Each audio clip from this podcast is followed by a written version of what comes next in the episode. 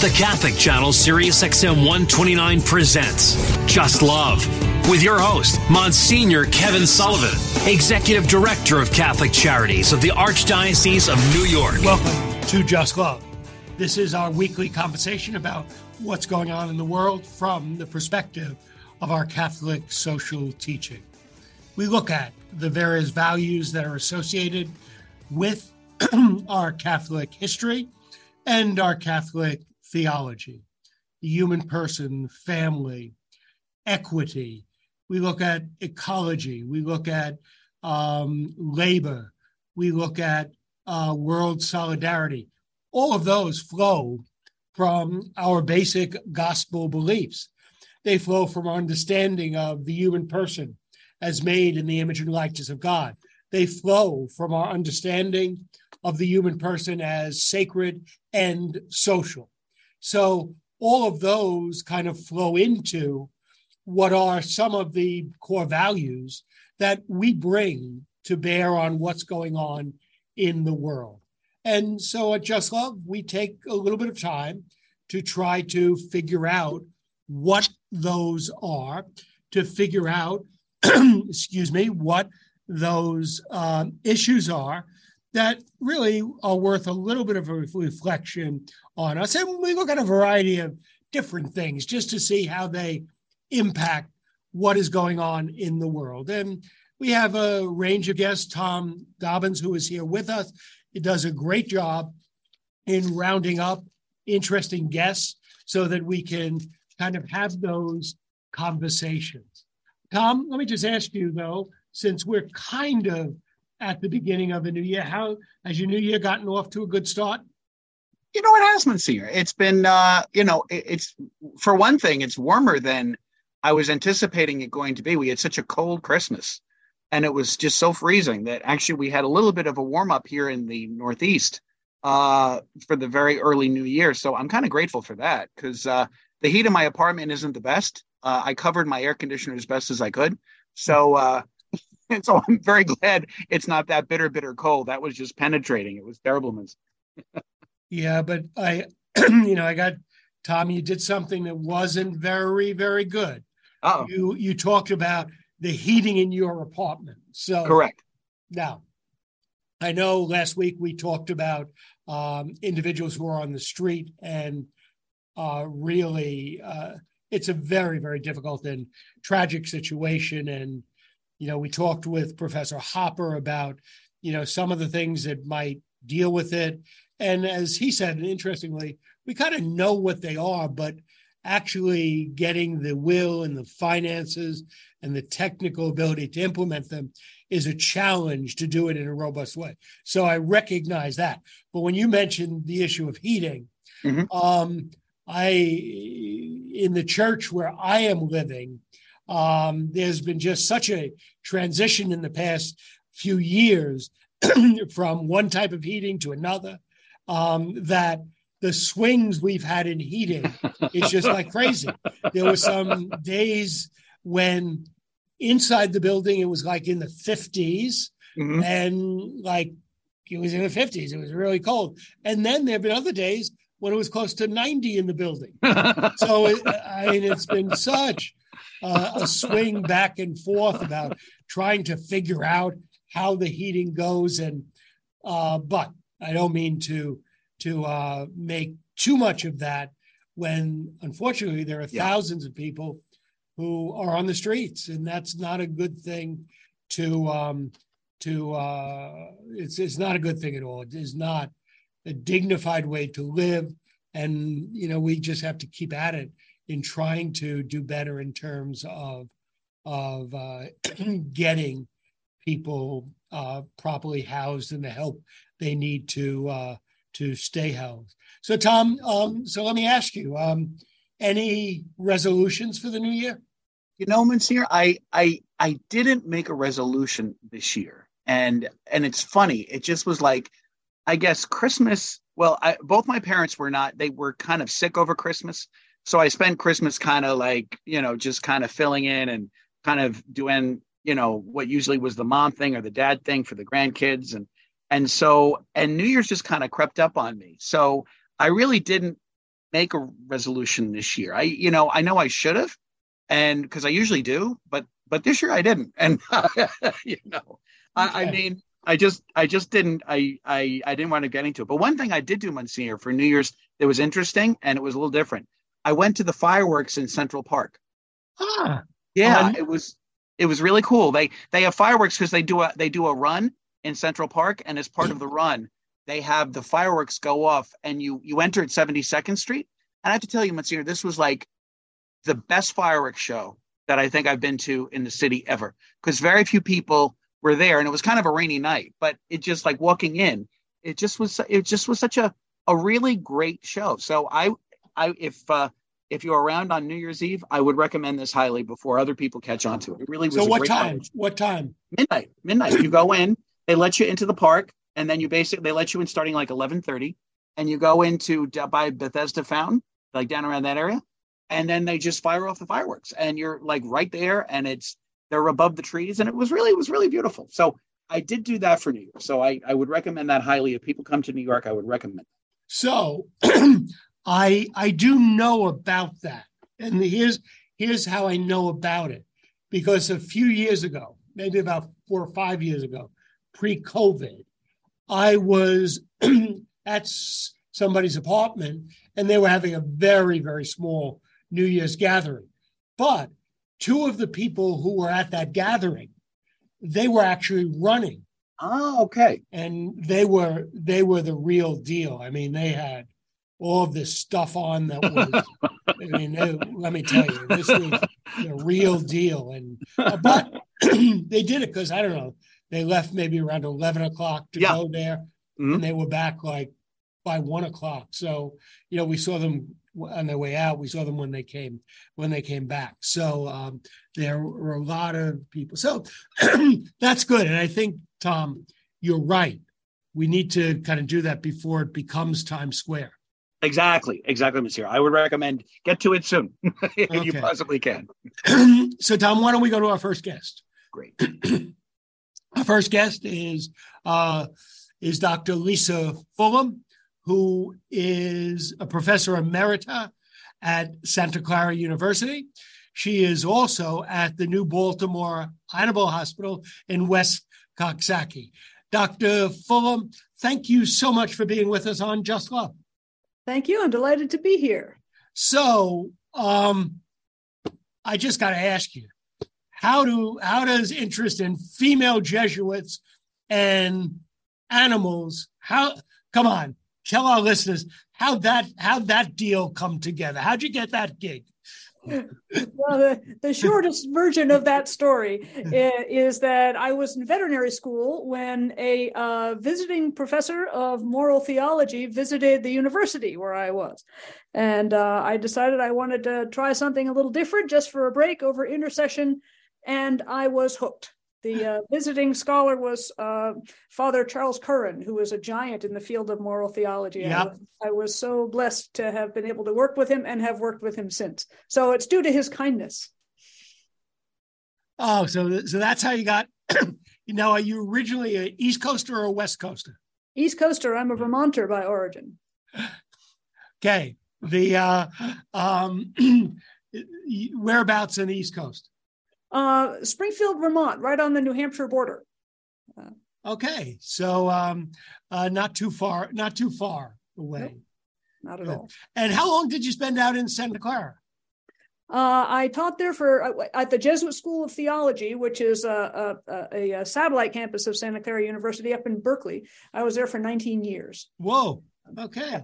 JST uh, is a uh, is a member school of the Graduate Theological Union, which is uh, now not just uh, ecumenical but increasingly inter interreligious interfaith as well. Ah. During that time, were you also practicing veterinary medicine? Uh, not once I got there because the day job was was too busy. But all the way through divinity mm. school, as I as I uh, as I studied, I was working part time as a vet to pay the bills. and are you doing that now? I am. I seem to have come full circle in my career. I'm hmm. back in veterinary medicine up in the upper Hudson Valley, so closer to New York than before. Ah, well, that is great. So, listen, uh, one of the things that I wanted to speak to you about, because it was it, quite intriguing to me, is um, would you uh, you did a little bit of research into one female Jesuit. Mm-hmm. So tell us about that. Sure. Uh, I was, this was my first theological publication. I was a student at the time. I was in a class taught by the uh, the great uh, Jesuit historian John O'Malley, uh, and um, I became fascinated by this woman who had become a Jesuit in in uh, uh, in Ignatius's time.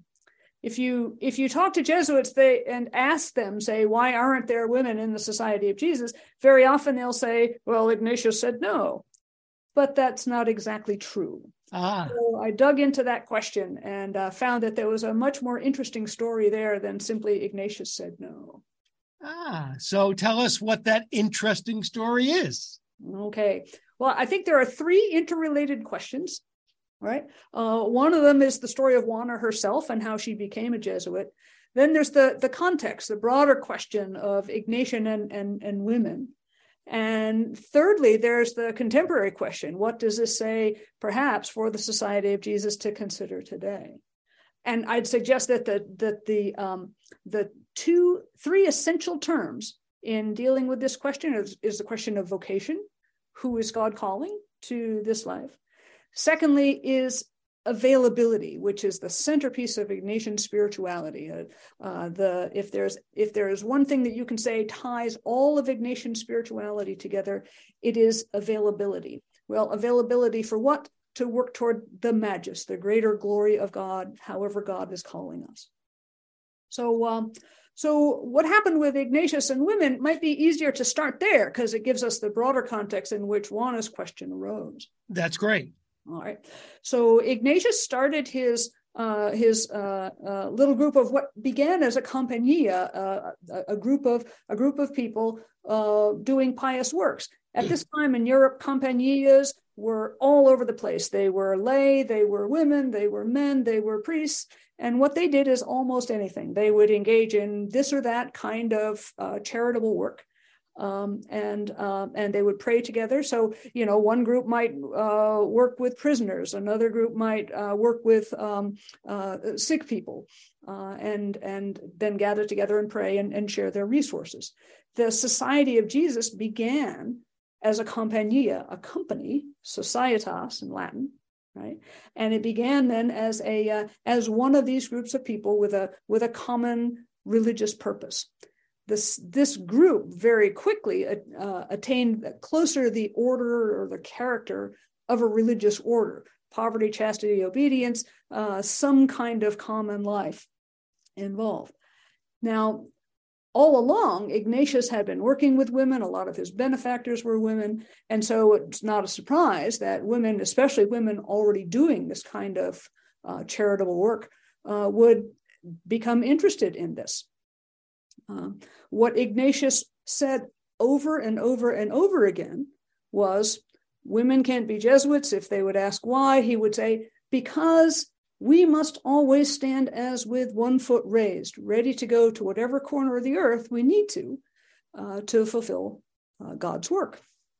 So the question of availability uh, was the centerpiece for Ignatius as to why um, uh, Jesuits should be male.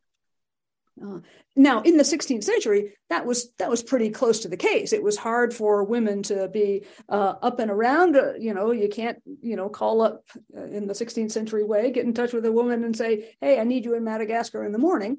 Whereas it was easier for men to be uh, to be sent wherever they were. Well, although I I would probably argue uh, it would even be difficult in the 16th century to call up a man on the phone to, it would to be give that message. So, but but I take your point. Okay, it would be. It would be. Um, uh, and so and so in this context, there was uh, there were three women, Isabel Roser and two friends of hers, who kind of pressured Ignatius into taking them under obedience. Roser was an older woman, a widow, and uh, when Ignatius expressed reluctance about taking her under, under obedience, she um, uh, had a little bit of clout and she pressured Pope Paul III to force Ignatius to admit them. Uh, Ignatius, under pressure from the Pope, said, okay, uh, admitted those three women to some kind of association with the society in 1545. And that was a total failure.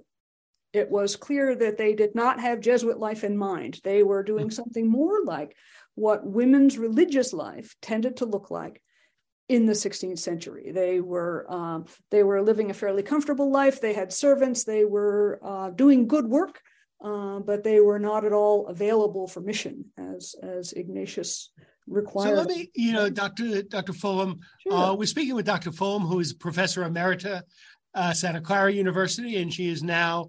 Uh, she is a doctor of veterinary medicine at the New Baltimore Animal Hospital in uh, New York. Um, so maybe say a little bit of that to for our listeners because um, you know we may have a notion that well religious community religious all, the same but you said uh, if i heard you correctly they were more doing things in line with re- women religious communities not what the jesuit group was doing and i mm-hmm. guess some of us may say well wait a minute the jesuits is a religious community what do you mean by they were doing things different? Sure.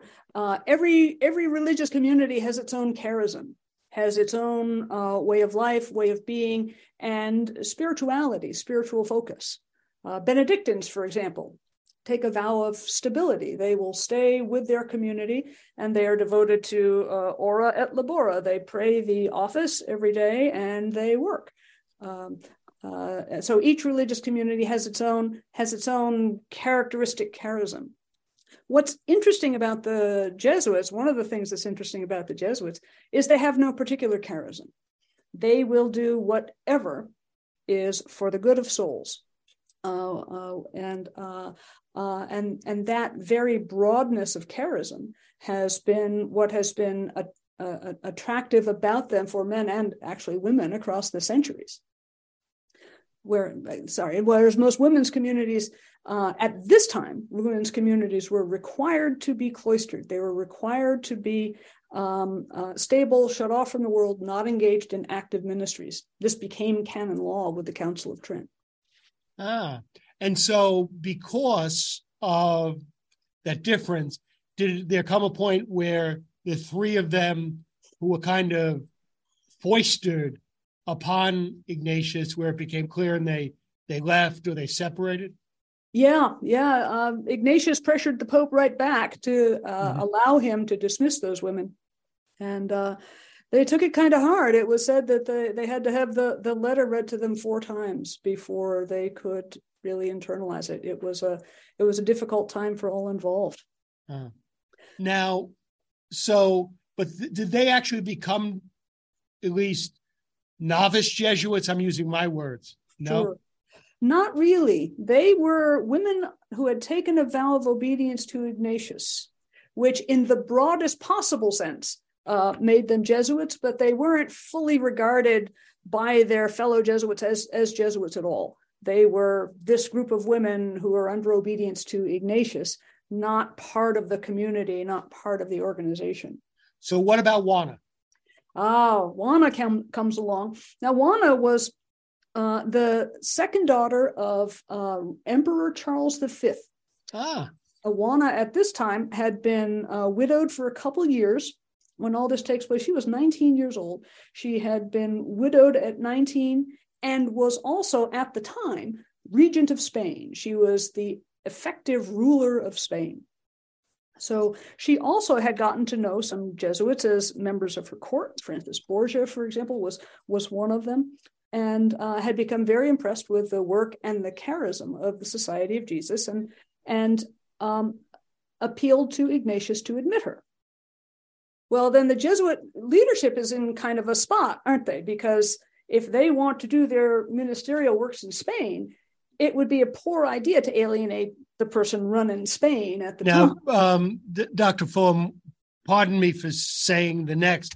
I am not a Jesuit. Mm-hmm. Um, and I'm one of those who's not a Jesuit who just has the greatest appreciation for what the Jesuits have done, what they are doing.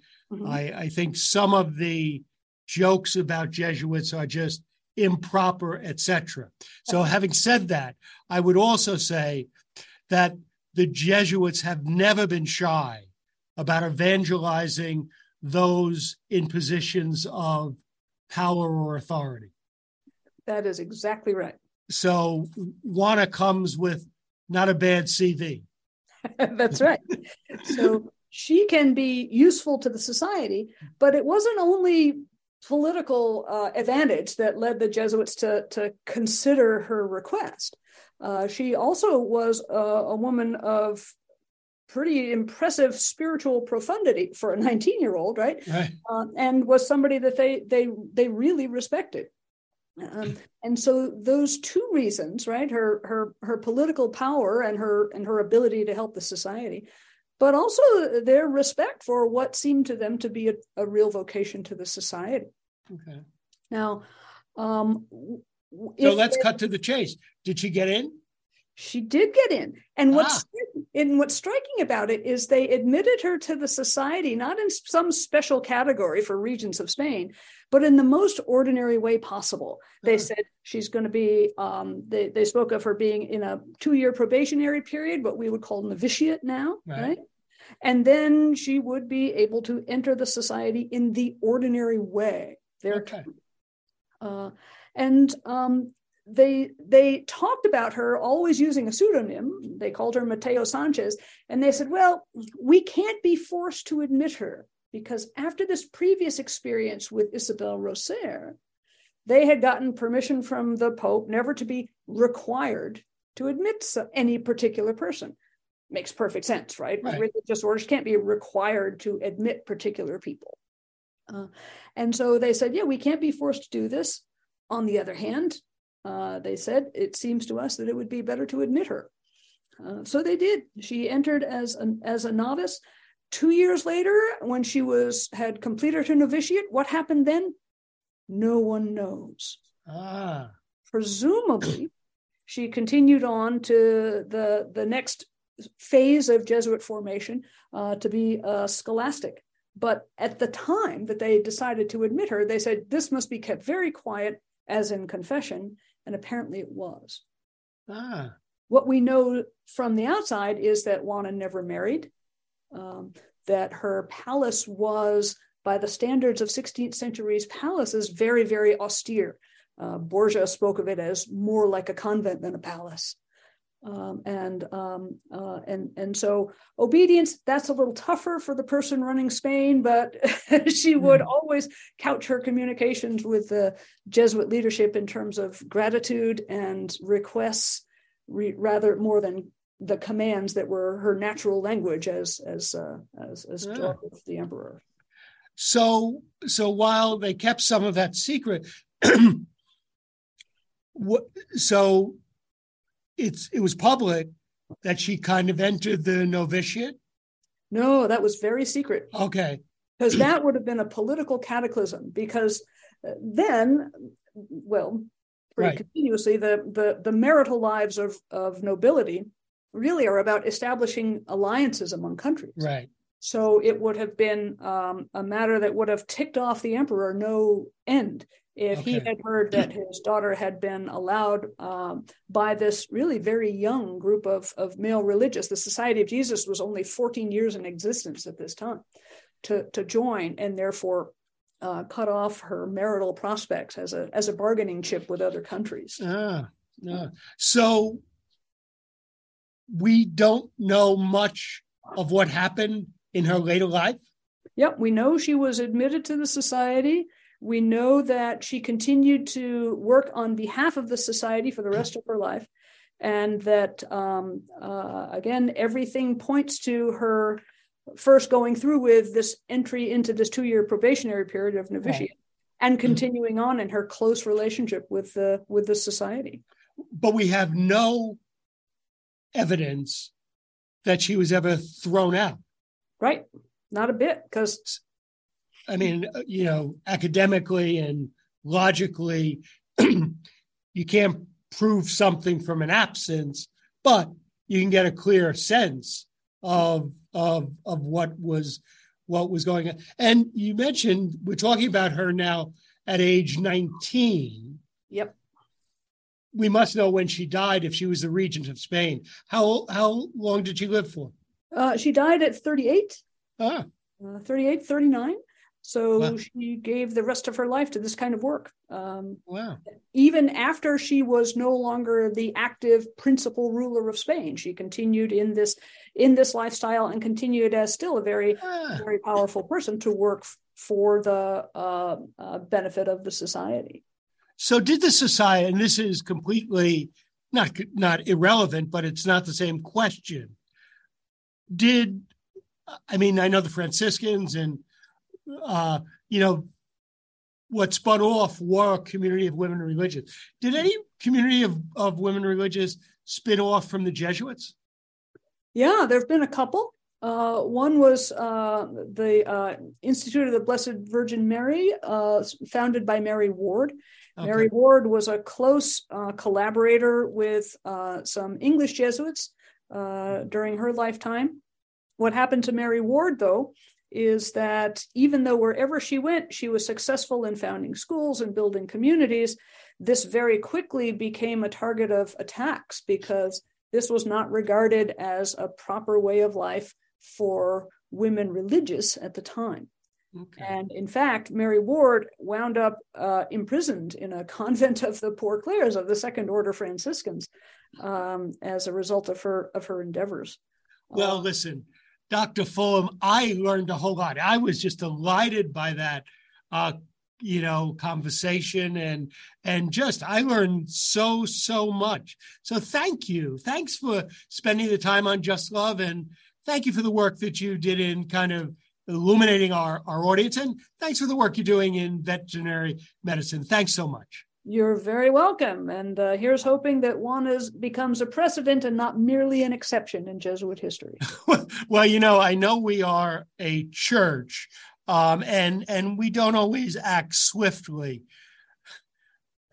400 years or 500 years, I'm not getting my hopes up. Okay. anyway, uh, listen, Dr. Fuller, thanks so much for being with us on Just Love.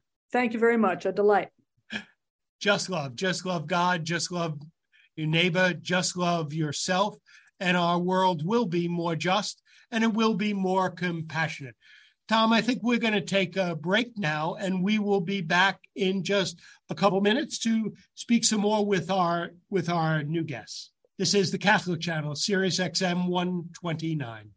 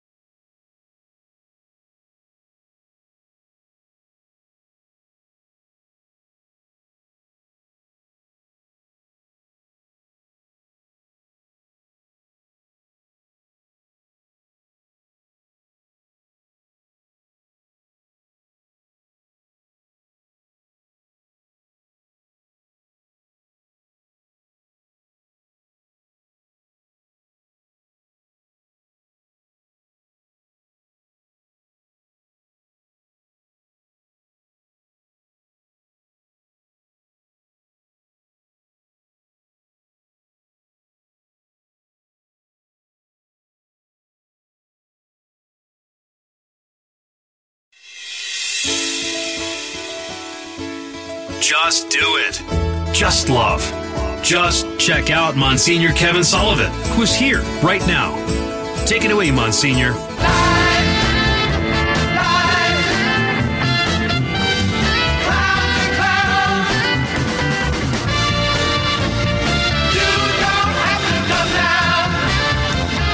Welcome back to Just Love. Just love God, just love your neighbor, just love yourself, and our world will be more just and it will be more compassionate.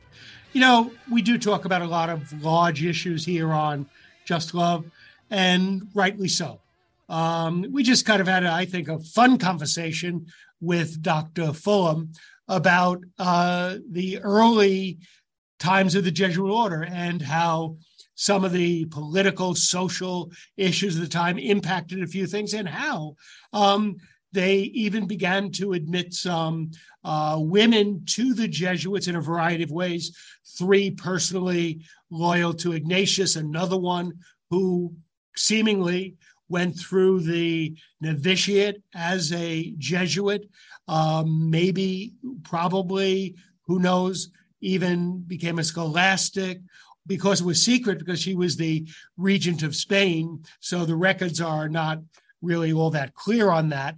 So uh, we talk about a lot of those big things, but we also say that if we ourselves act in a way that is just, compassionate by, loving our neighbor, loving God, and loving ourselves, then the broader society becomes more just and more compassionate. If bunches of people are doing that over and over again, then we create a world which is fairer, it's more compassionate. And that's kind of what we are um, we are you know trying to do by discussing some of these broader issues. But we can't forget about the issue of our own personal responsibility. And you know i think sometimes we think that social responsibility and personal responsibility are opposite to each other. No no no. They're not opposites. Every now and then they may be in a little bit of tension but for the most part, they should be complementary. We need society to be compassionate, and we also need our world to be compassionate. So, anyway, let's, uh, society, I'm sorry, and ourselves. So, let's go on now to our next guest. Our next guest is Michele Ster- Sterlace, who is the executive director of Feminists Choosing Life of New York uh, of New York. I'm delighted that we have her on as a guest on Just uh, on Just Love. Uh, Michele, thank you for being with us on Just Love. Thank you so much for having me. Great. So, um, you know, Michele, why don't you give our listeners just a little bit of a sense of yourself a little bit of your own history and how you have now become the executive director of Feminists Choosing Life of New York. So just give us a little bit of a brief um, rundown of your resume. Okay. Well, um, I am uh, an attorney. Um, and I recently went back to school uh, for an advanced law degree in conflict resolution. Um, I uh, grew up experiencing poverty. I was homeless a few times and my heart has always been drawn um, to vulnerable people and populations and the you know heartfelt desire to help. Um, and so here i am at feminist choosing life of new york and i know of no other place to be um, in terms of having the ability to really advocate um, for life and for vulnerable people.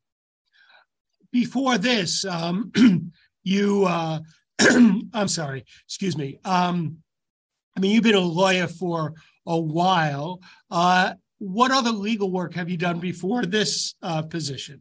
Excellent. Thank you for asking. I was an attorney at the uh, Legal Services for the Elderly, Disabled, or Disadvantaged, where I represented relatives petitioning for custody or guardianship of abused and neglected children.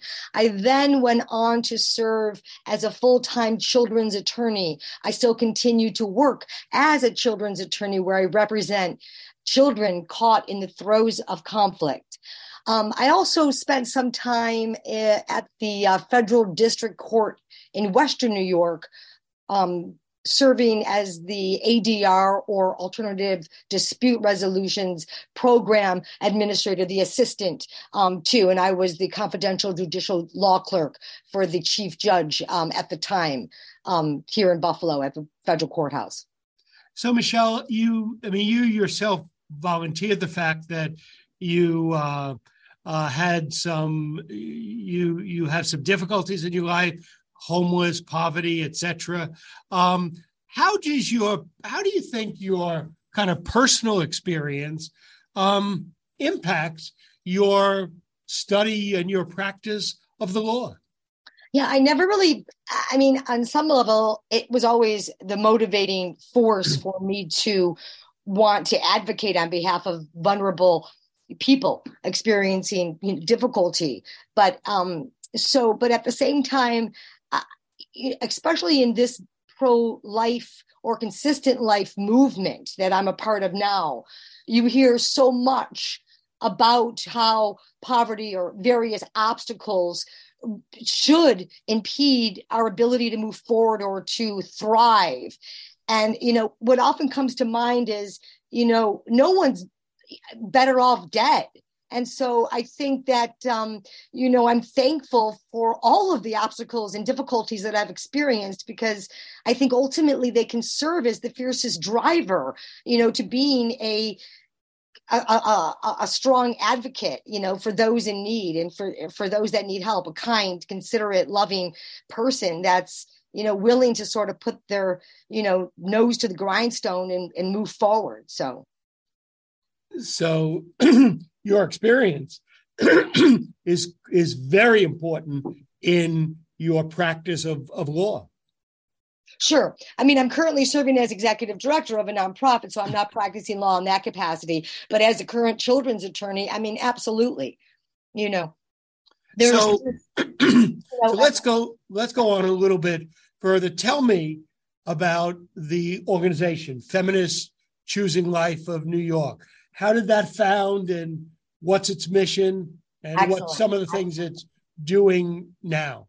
Yes, we are um, a human rights coalition that educates on the impacts and root causes of publicly sanctioned lethal violence, including abortion, war, violent military action, assisted suicide, and capital punishment. So, like the early feminist suffragists, we engage in grassroots activism and we embrace the core principles of nonviolence and non-discrimination. We're pro woman, we're pro life. Um, we promote whole life feminism, which I think Monsignor may be another, you know, maybe, you know, show to talk about. Um, but and the consistent life ethic, which I believe your listeners are are are so well aware of. And that is you know, authentically recognizing the value and dignity of every member of the human family from conception to natural death. And, uh, and, and, and, and promoting and really embracing and looking to protect human life regardless of cost or convenience. And I, I think that's so essential right now in our, given our, the current narrative, regardless of cost or convenience. It's a lot, it's a lot many times more convenient, less costly to, you know, engage in euthanasia, engage in assisted suicide, engage in capital punishment, engage in abortion, engage in war. Promoting a culture of life is, is difficult and it is costly. And well, in in the in the current world that kind of we live in and that you're involved in so often, um, let me ask a kind of question. Why is this such a divisive issue? Why, as a nation, when it comes to the issue of abortion, does it is it such a a tense, difficult, angry issue in so so often? Well, I believe and, and I, you know, can't necessarily speak for the pro-choice special interests or narrative, but that abortion narrative centers around my body, my choice. This is my life. I want to do as a woman what I want to do, no matter what.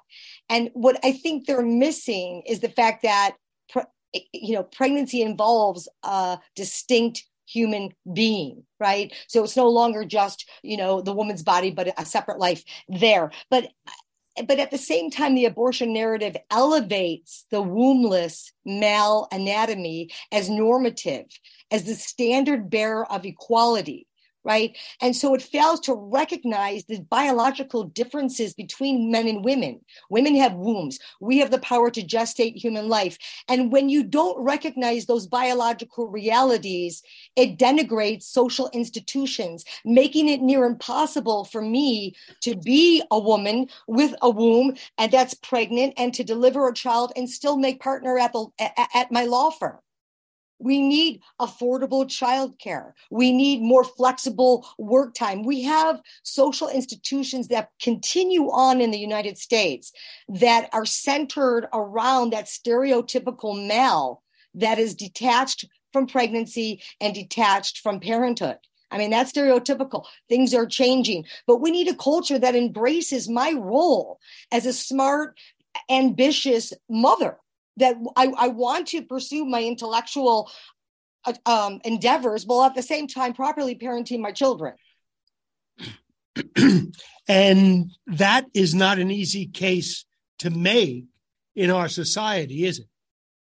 No. I mean, because it's a lot easier to tell me you know, for Planned Parenthood or any other pro choice special interest group to say, or the abortion laws that currently exist, that I must behave like a stereotypical male if I want to achieve. That means I have to kill my offspring. I have to abort my child so that I can go to work 80 hours a week without any flex time, without any you know support system and achieve my goals i mean our whole life feminism feminism is about that ability to maneuver within civic society on equal footing as a mother or even as a father, mm. as a parent, so that we can parent and at the same time excel and achieve within our professional capacities. We've and got a long ways to go on that. Yeah. I think, boy, those are very, very good points that are worth thinking thinking about. I would also you know, suspect, I don't know this, but I would suspect that some of uh, some allies who are very much pro life yes might become a little bit uncomfortable with the term feminist or feminism because that kind of may not be the ordinary way that they think of the pro- people who are pro life. Do you experience some of that? Oh, absolutely. Absolutely. And it's unfortunate, but at the same time, it's a challenge. I mean, Feminist Choosing Life of New York is here to reclaim feminism. The our feminist foremothers were pro-life. They opposed treating unborn children as property to be disposed of as they saw fit. Those suffragists that were fighting for the right not to be treated as pop, as property and for the right, you know, to vote. So I, I think that early, you know, feminism began uh, as, as something that was I'm going to say pro life and whole life. And it wasn't really, and this is well documented in especially Sue, Susan Browder's book, Subverted, that, that mainstream feminism began to embrace the abortion narrative in the 1960s when the sexual revolution and the women's movement converged. So today we have a, a more twisted narrative on feminism. And so, you know, ultimately, feminism if you look it up in the Webster's dictionary, it's very simple and it's about our ability to equally participate in civic society as women that is pretty straightforward and pretty simple. You mentioned, we're speaking with Michele Sterlace, the executive director of Feminist Choosing Life of New York. You mentioned one other factor or one other phrase. You talked about the biological reality of women um, being able to gestate, give birth. Part of what we seemingly are experiencing in society right now is that um, even gender is becoming, by at least some, to be much more fluid and not as related to um, to biology as it may have been a generation ago. Is that part of what the atmosphere that you're experiencing? I mean, that's clearly a part of the narrative at this point in time in our what I consider a post modernistic existential culture. Um, but at the same time, you know, it's it's women who have wombs that again have that power to gestate human life. And so we are on a, on a collision course really with ourselves. If we if we continue or or you know to deny or even look to further deny um you know the status of womanhood and that you know we have you know the power again to gestate human life that doesn't give us the power to kill as abortion you know does right? But at the same time again i as a woman want to move forward with with all of my capacity and still parent. And that means altering the civic and social institutions that continue to exist and to cater to stereotypical male behavior right? I'm i'm i'm only asking for that opportunity as as as as a woman and as a mother to achieve again according to my intellectual capacities. And and there needs to be change there especially if i was a poor woman faced with an unplanned pregnancy it becomes even more difficult. So um let me let me share something. We had a guest on uh, a few weeks ago who was speaking about um the issue of abortion and, and pro-life. And he used a phrase. Let me run the phrase by you to see if it re- how it resonates with you. He talked in terms of prenatal justice, and that was a phrase he was used to indicate that we need to think of uh, the the issue of abortion in terms of what is the just thing to do. How's that phrase strike you? Prenatal justice. I mean, I mean, I mean, the term itself uh, sounds uh, incredible. I mean, I, I think you know, unborn children are people too. I mean, there is clear scientific consensus that human life begins at conception clear scientific consensus. You know, the issue or the debate is, you know, whether or not we want to give that unborn human being the status of personhood. But nevertheless, scientific consensus is clear that the unborn child is a human being at the moment of conception. And you know, so they, they, they need justice. They need a voice. We're here to, you know, give help give them a voice. Yeah, you know, it was interesting when I was reading some things uh, within the past year or so. I was very um, interested when I read that the American College of Pediatricians, I believe it is, that they their affirmation is that human life does begin at conception, as you just said. Um, I was I was, to be honest, a little bit surprised that they relatively recently reaffirmed that that position. Yes. I mean, we have such technology in 2023 and there's no denying the, the technology that we have and the advances have only made it more clear that it's a human being and as someone that embraces the consistent life ethic and recognizes again that intrinsic value of every member of the human family, whether that person is on death row, Monsignor, or in a military zone or a war zone, in utero, aged, diseased, or disabled. You know, we, we find it, it it's incumbent that we promote a culture of life. Michele Sterlace, let me say thank you. Thank you for making our audience a lot more aware and a lot more on top of a very, very important issue. And and thank you for the work that you have done. And um, thank you for all the work you've done in a variety of different ways in a very, very comprehensive approach to human life. Thank you so much for what the work the work is that you are doing. Thank you, Monsignor. Thank you so much for this opportunity. Michele Sterlace, the executive director of Feminist Choosing Life of New York. Just love. Just love God. Just love your neighbor. just love yourself, and our world will be more just and it will be more compassionate. Join us when we come back in just a moment on the Catholic Channel, Sirius XM 129.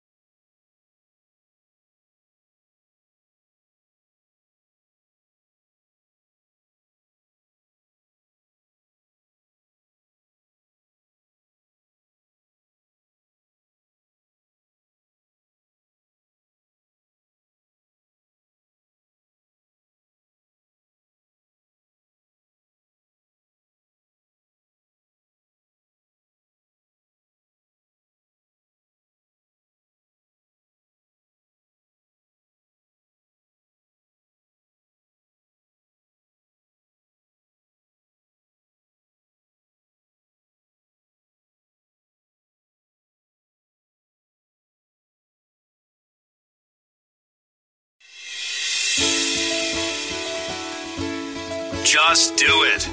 Just love. Just check out Monsignor Kevin Sullivan, who's here right now. Take it away, Monsignor.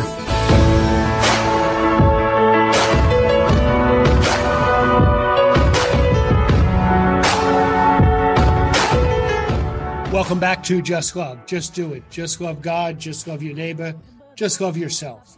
And our world will be more just and it will be more compassionate as we talk about all the time. We talk about a variety of topics that are important to us uh, as Catholics and how they uh, impact uh, the world we live in and how they impact issues of justice, issues of charity.